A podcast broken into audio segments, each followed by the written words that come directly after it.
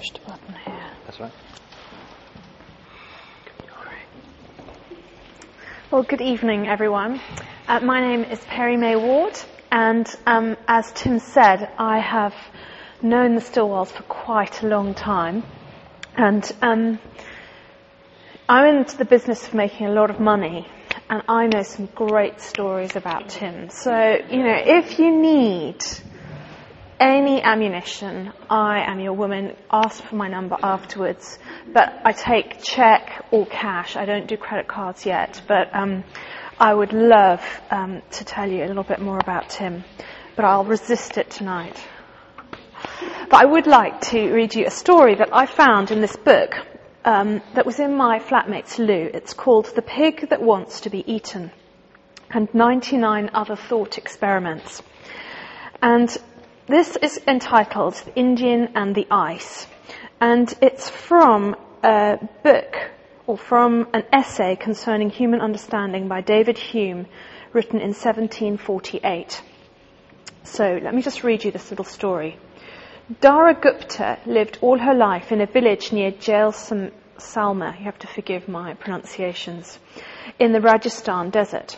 One day in eighteen twenty-two, She, it couldn't have been written in seventeen forty-eight.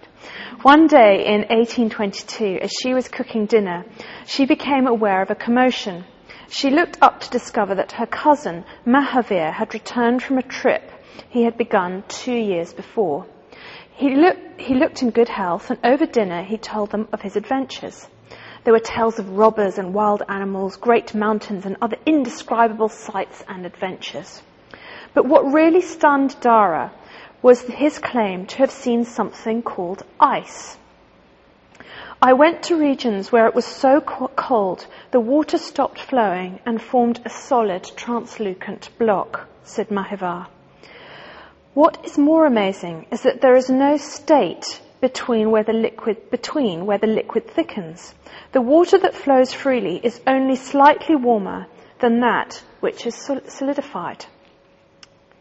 Dara did not want to challenge her cousin in public, but she did not believe him. What he said contradicted all her experience. She did not believe it when travellers told her of fire-breathing dra- dragons, nor would she believe this nonsense about ice. She rightly thought she was too intelligent for that. And I think that's a very interesting story, because we all know that it's true, but we know that it's true partly, probably because we have experienced ice our whole lives. And so if we told her about ice, would she believe us? Now, what I'm going to talk about tonight, for some of you, may be a little bit like me describing to someone living in a desert how ice is formed, or describing ice. And that is, I'm going to talk about prayer. And for some of you, it may be that I might as well be describing ice. But I'd like to challenge you as I talk about it to just allow your mind to imagine that there may be something that is greater than what your own human understanding can already contain. Apparently, three quarters of the secular population of Britain, the cynical secular population, pray once a week, at least once a week.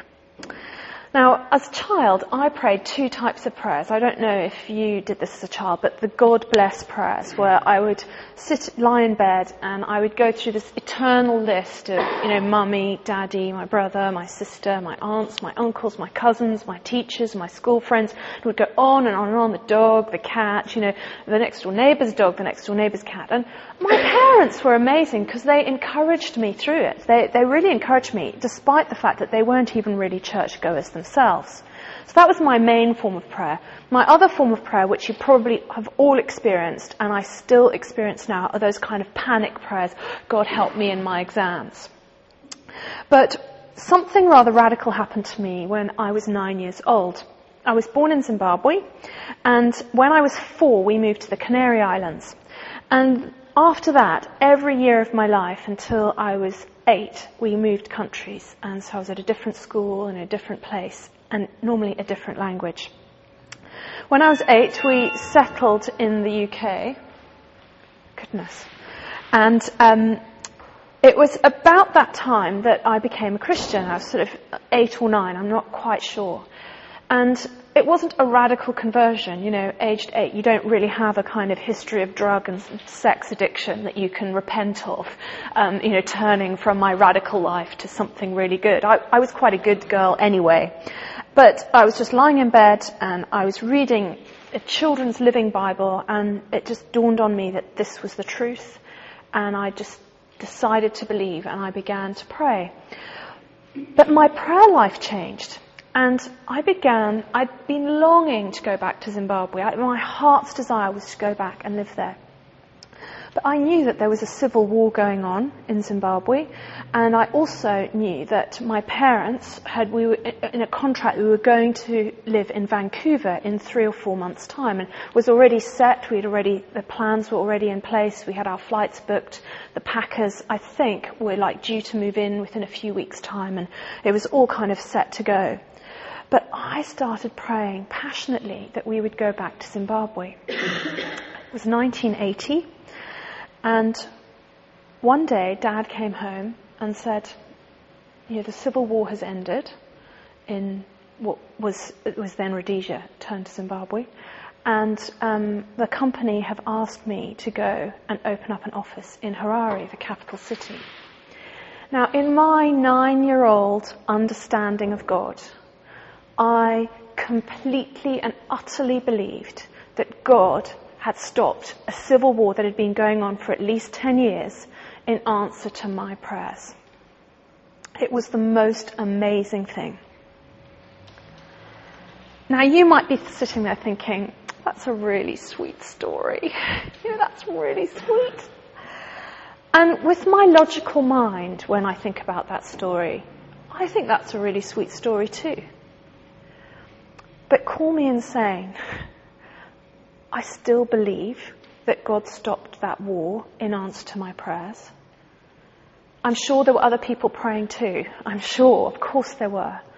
But I really do believe, somehow inside me, that God heard my prayer and responded to it. And I've noticed that in my life since then, a huge number of coincidences happen when I pray. Now, people can explain it away. You can explain most of them away. You can't prove Christianity just by answered prayer. That's, it's not a sort of scientific, factual, experimental way of, of proving that God exists and that he, he, um, he answers our pitiful cries up to him somewhere in the unknown. But I believe that he answers prayers. And so that's why I want to talk to you about prayer tonight. But what is prayer really? What is it? Prayer is the main way that we form a relationship with God, our Father in heaven. Jesus said, when you pray, go into your room, close the door, and pray to your Father who is unseen. It's a relationship rather than a ritual. It's not a torrent of mechanical and mindless words. It's not, it, the God bless prayers are great, but actually God wants a relationship. He wants a conversation with us. It's about our Father in heaven. It's not about the people around us or what other people, or even a conversation with ourselves. Um, there was this little boy once who yelled out, you know, please God, can you bring me a box of chocolates for my birthday? And his mother said, you know, darling, you don't need to shout, God isn't deaf. And he said, yeah, but Grandpa is, and he's in the next door room. That is, that is not prayer. I'm so glad you laughed, because I've told that before, and they, they didn't laugh when I said it last time. Um, so when we pray, it's not to others, it's not to ourselves, but it's to God, and it's about a personal relationship with him. Now, I'm currently doing Alpha at the church where I work, and in my group last week, Um, we got talking about the Trinity, the Father, the Son, and the Holy Spirit. And it was, it was quite a difficult conversation, and I don't really know how to describe the Trinity, because the Trinity is one of the great mysteries of the Christian faith. You can't really describe it because God is so big. But when we pray, we use all three parts of the Trinity. And this is one helpful way of just beginning to understand the Trinity a little bit more. So when we pray, we pray to the Father, to God the Father. Jesus taught us probably the prayer that, you know, whether you're a churchgoer or not, you know the Lord's Prayer. Probably a thee and thou version of it, not necessarily a modern one. But you know it starts, Our Father in Heaven. And it starts with Our Father because it's about our Father. It's about an intimate relationship with a, a, a personhood, someone who has personality. Now, C S Lewis, of course, says that God is beyond personality, but he is still personal. And we are made in his image. So our personhood is a reflection of something about the nature of God. And he's our loving Father. The, the Bible says that we can call him Daddy, dear Father. The Aramaic word for it is Abba, which I personally find very unhelpful because I can't help thinking of Abba and, you know, money, money, money and all the sort of Fernando and all their songs. But what it really means is this intimate parent-child loving relationship, this intimate word, you know, sitting on your daddy's lap, curling up and just sort of loving him. So he is our Father in heaven, but he is also he's our Father in the intimate, but he's also our Father in heaven. Let me read you about the Voyager two. On August, the twentieth of August in nineteen seventy-seven, Voyager two, the interplanetary probe, launched to observe and send information back to the Earth. It set off at ninety thousand miles per hour, faster than a bullet.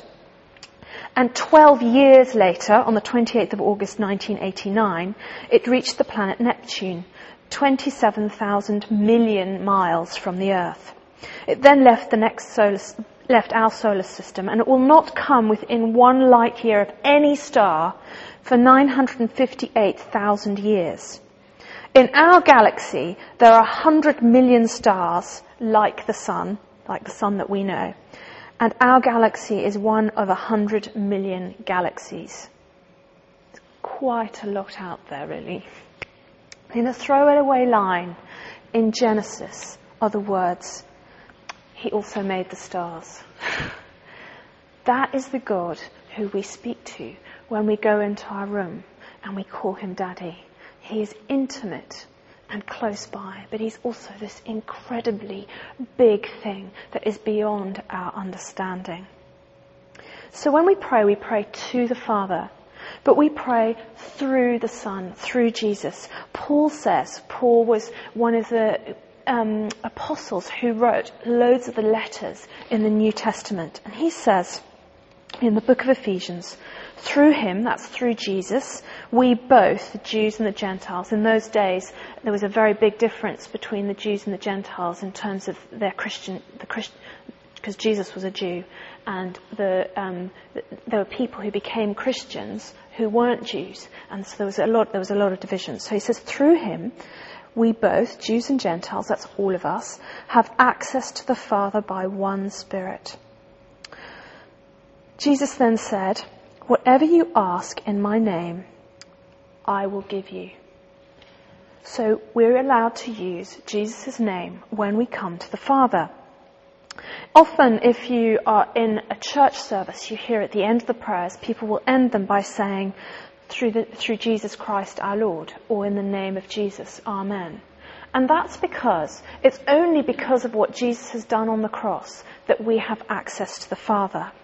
You know that um, I think Tim last week talked about the barrier that we have between us, I doubt he used a checkbook, between us and God, and that, that, that, that if this is us, there's a barrier between us and God. And what Jesus does is he takes away the barriers so that we have access to the Father. And so when we come to God in prayer, this barrier is removed because of what Jesus has done and enables us to have complete access to the Father. The reason I brought the checkbook is because I wanted to demonstrate that the value of a check doesn't just depend on the number that is written on the, on the piece of paper. The value of the check depends on the person whose name is at the bottom. So if I wrote Sarah a cheque for ten million pounds, wrote it out, I said, here you go, you know, have a lovely year, or ten years maybe, I don't know, um, it would actually be worth nothing, I'm afraid. And you might as well just rip it up and throw it away. But if Bill Gates wrote you a cheque for ten million pounds, it would be worth every penny. And that's what it's like with Jesus. Jesus has this enormous, unlimited account at the bank of heaven. And what he's saying to us is, use my name. Use my name for your checks. Use my name when you approach God. So that is how we can come into God's presence. So we pray to God the Father, through Jesus the Son, and we pray by one Spirit, by the Holy Spirit. Now, this is the bit that's really hard to understand, and this is a little bit like explaining the ice to the Indian. Was it? Where was it? Yeah, ice to the Indian.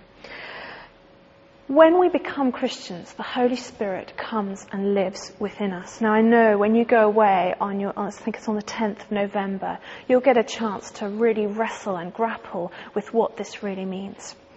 But sometimes it's really hard to pray. And that's why God's given us the Spirit. He didn't say, right, you know, I've come down to earth, I'm going to I'm going to hang around with you, then I'm going to die, and then I'm just going to go up into heaven, and I'm just going to leave you to get on with it. You know, he went up into, up into heaven, and he expressly gave us the gift of the Holy Spirit so that we could remain in contact with him, so that we could have something inside us that helps us to pray. Paul, who um, wrote in the Ephesians that I was just Um, reading earlier, he wrote in Romans, in the same way the Spirit helps us in our weakness. We do not know what we ought to pray, but the Spirit himself intercedes for us with groans that words cannot express. So that is what the Holy Spirit does. He helps us to pray. He he helps us know the words to use, because it's hard sometimes um, to pray. But why pray? So we understand a little bit about how the dynamic might work, but why bother? You know, some people say, well, you know, if God knows all my needs, he knows what I need, why do I need to ask him? That's quite a good question. But asking is not the main point of prayer. Communication is the main point. So if the only way you know how to pray is to ask, then it's better to ask than to say nothing. There are many, many other ways to pray. Um, I'm sure in like the Bill Hybels book and some of the other examples that, of the books that Tim has talked to you about will be people's experiences of how they prayed. You know, sometimes you just want to say, thank you, God. You know, sometimes when you wake up in the morning and it's just one of those perfect days, or when you get a new job or whatever it is, you just want to say, thank you, God. You don't need to ask him. You can just say thank you.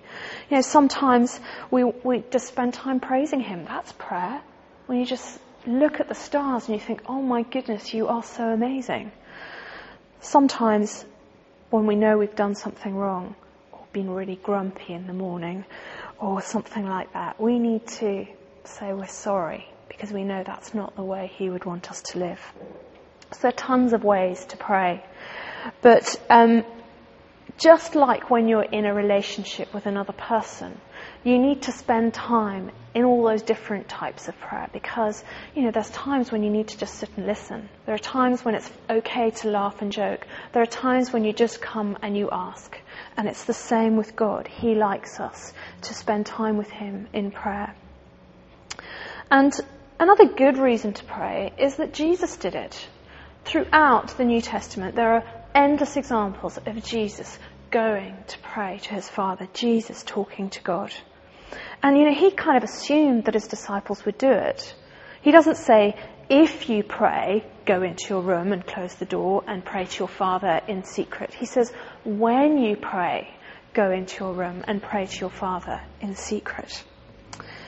And if we needed any further incentive, because I think Jesus is a great example to follow, Um, there are rewards for praying. John Stott, who has written lots of very amazing Christian books that uh, kind of really helpful to understanding these different concepts. But he writes this: the hidden rewards of prayer are too many to enumerate. When we call to him, we are granted a, sh- a strong assurance of his fatherhood and love. He lifts the light of his face upon us and gives us his peace. He refreshes our soul, satisfies our hunger, quenches our thirst. We know we are no longer prodigals, for we have been forgiven, no longer alienated, for we have come home. So there are many rewards for prayer. Another good reason for praying is that that prayer changes us and it changes situations. Many people accept that prayer can have a beneficial effect on individuals, but some people challenge the fact that God could be a God who stops a civil war for the sake of a nine-year-old's prayers. And like I said, you know, we can't prove these things, but there seem to be a huge amount of coincidences when we begin to pray. And God does answer prayer. Um, one of the things that I find most difficult about being a Christian is the frustration that God lives outside of my time zone. So he doesn't live in this linear time zone where, you know, you start the day at the beginning of the day and you end at the end of the day and you get older. You know, God, God doesn't live like that. He's in, he's beyond time. And because he isn't constrained by time in the way that we are, he's li- he literally has the whole of eternity to answer the prayer of a person who's about to crash, someone who's in a car, about to crash, in a, be in a car accident.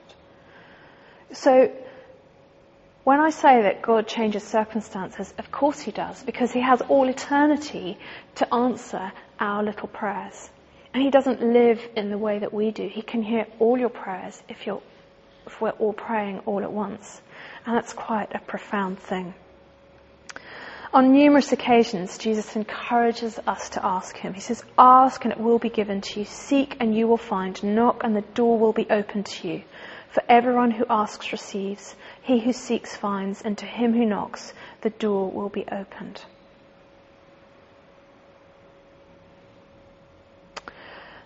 I have a little prayer box which I brought along tonight because I wanted to show you a way of praying that definitely works for me. And in my prayer box, I have lots of prayers that I write down. So I'm not very good at writing a journal. You know, lots of people write a prayer journal and they keep a record of, you know, they write, oh, you know, praying for this and I felt this, and they write their verses down.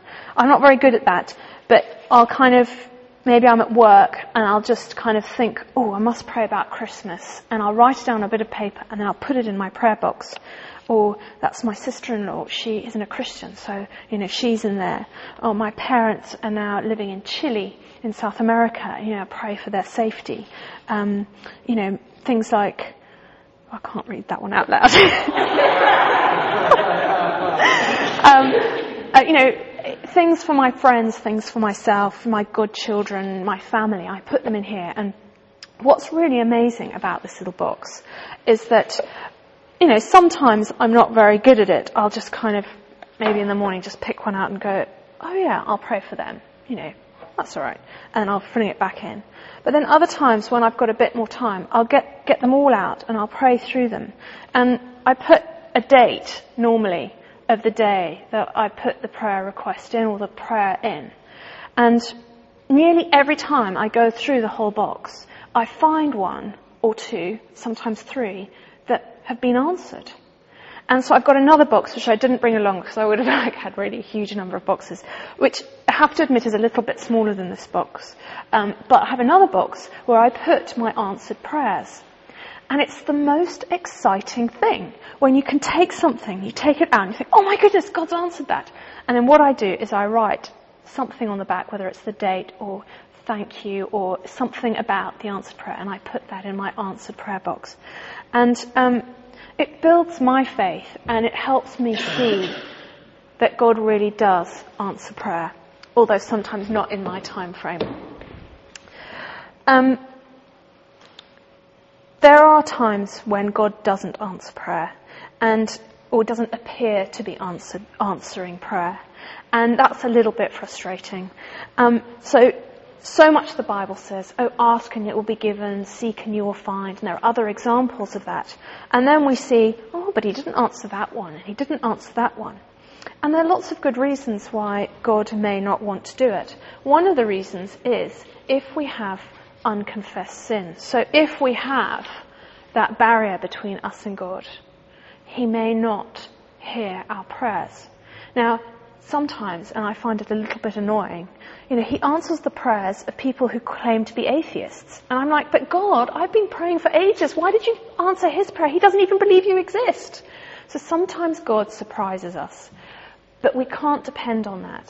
If we are in relationship with him, we need to make sure that there isn't a barrier on a daily basis that prevents us from hearing God. So all we need to just do is just say, I'm sorry, God, and give it, give it back to him. And then we have access to Christ again. Um, the other thing is that sometimes our prayer requests come with a slightly wrong motive. You know, every prayer for a Porsche um, doesn't get answered. I hate to break the news to you. And um, Jesus' brother, James, writes this.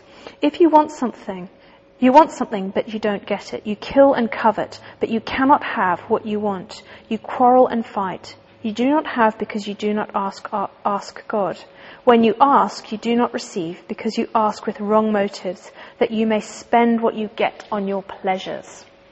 So sometimes God doesn't give us what we ask for because he knows it's not good for us, or maybe it's not good for others. I'm not a parent, but my sister has the most adorable children that I cannot resist, and they are so cute. I can, you know, they, they're just so easy to spoil, completely rotten. But if my little nephew, who's four, said to me, oh, Perry, please can I play with the carving knife and that those, those bits of broken glass? No matter how cute he was, no matter how gorgeous he is, or what a hideous tantrum he might throw, I am not going to let him, because I can see the bigger picture. I understand that the carving knife will not be a good toy. And sometimes we have to trust that God's answer will be no. Often his answer is yet, and sometimes it's maybe. You know, with little Joel, it'll be, you know, when you're ten, or when you're fifteen, we can do some carving together. But you're going to have to wait. And that's a long time for a four-year-old. So God does answer prayer, but sometimes it's a little bit difficult to accept his answer. Um, I have looked back over some of my prayer requests. Some of the men I've begged God for, to fall in love with me. And I'm just so grateful that God didn't do it. So he does know better, um, but it's just sometimes hard to accept. Um, how should we pray? Um, Jesus taught us to pray using the Lord's Prayer. It's called the Lord's Prayer because it's how Jesus taught us to pray. And that's a great way to um, learn how to pray, is to read through it, take each line, try to understand it, maybe make it into your own words and um, and, and embellish it in your own way. But I think in your notes there's the acronym ACTS, which stands for Adoration, Confession, Thanksgiving and Supplication. Um, adoration really is just spending time saying, God, you're great. God, I love you. Just to kind of that somehow talking your love language to God, whatever that is. C stands for confession. That's really just saying, I'm sorry, I've stuffed up. You know, I've done it again. You know, I didn't mean it, but I couldn't help it. Had another chocolate. No. Um, and then thanksgiving is, you can thank him for anything. It can be your health, your friends, your family, your house, the weather, whatever it is. Spend some time thanking him. And then supplication, which I personally find is a funny word because I don't actually know anyone who uses that word in common language. But it's really asking. That's the time to ask God um, for the things that you need. And for your friends, asking for your friends, things that your friends may, may need, or if you've got someone who's ill, you could ask God to, to heal them. The New Testament tells us that we should pray at all times. you know, on the tube, on your bike, um, when you're lying in bed, when you're at home. You don't have to be at church, you don't have to be at Alpha, you don't have to be in a special place that you've set aside. You can pray all the time. But it is good to try and find a little bit of time each day that you can actually spend alone with God. I do it over a bowl of breakfast in the morning, bowl of breakfast cereal. I just sit down. I, you know, it helps to read the Bible at the same time, read the Bible and pray. I have to admit that mine is n- normally only about ten minutes, um, and I think the recommended time would be a bit longer. Um, but you've got to w- make it work for yourself. Um, it's also good to pray with others. If you, if there's a prayer meeting, is there a prayer meeting here, Tim? Oh. Ask Tim Stillwell for more information about that. It's great to pray with other people. Sometimes it's really difficult. I remember the first time I prayed out loud in front of other people. I was sweating. I just remember thinking, I can't do it, I can't do it. They're all going to think I'm an idiot. Oh, you know. I remember the, when the words came out, it was like a tiny little squeak. Um, but it's good to pray with other people, because when we pray out loud, it's like saying, I really believe what I'm asking for. I really believe this. And it boosts faith when you see, we all see answered prayers. So prayer is at the heart of Christianity, because the heart of Christianity is about relationship with God. And it may be that what I've been talking about tonight is a little bit like me trying to describe ice to an Indian. It may be that you just find it really hard to believe me. But if you're happy, I'm going to pray for all of us now. Is that all right, Tim? And I'm going to ask God to help you to start this relationship with him. So if you want to just bow your heads, close your eyes. I'm not asking anyone else to pray out loud. But maybe if you feel this prickle inside you, like you want to start to pray, you want to have start this relationship with God, then just let him talk to you. So dear Jesus, I want to thank you for every person here.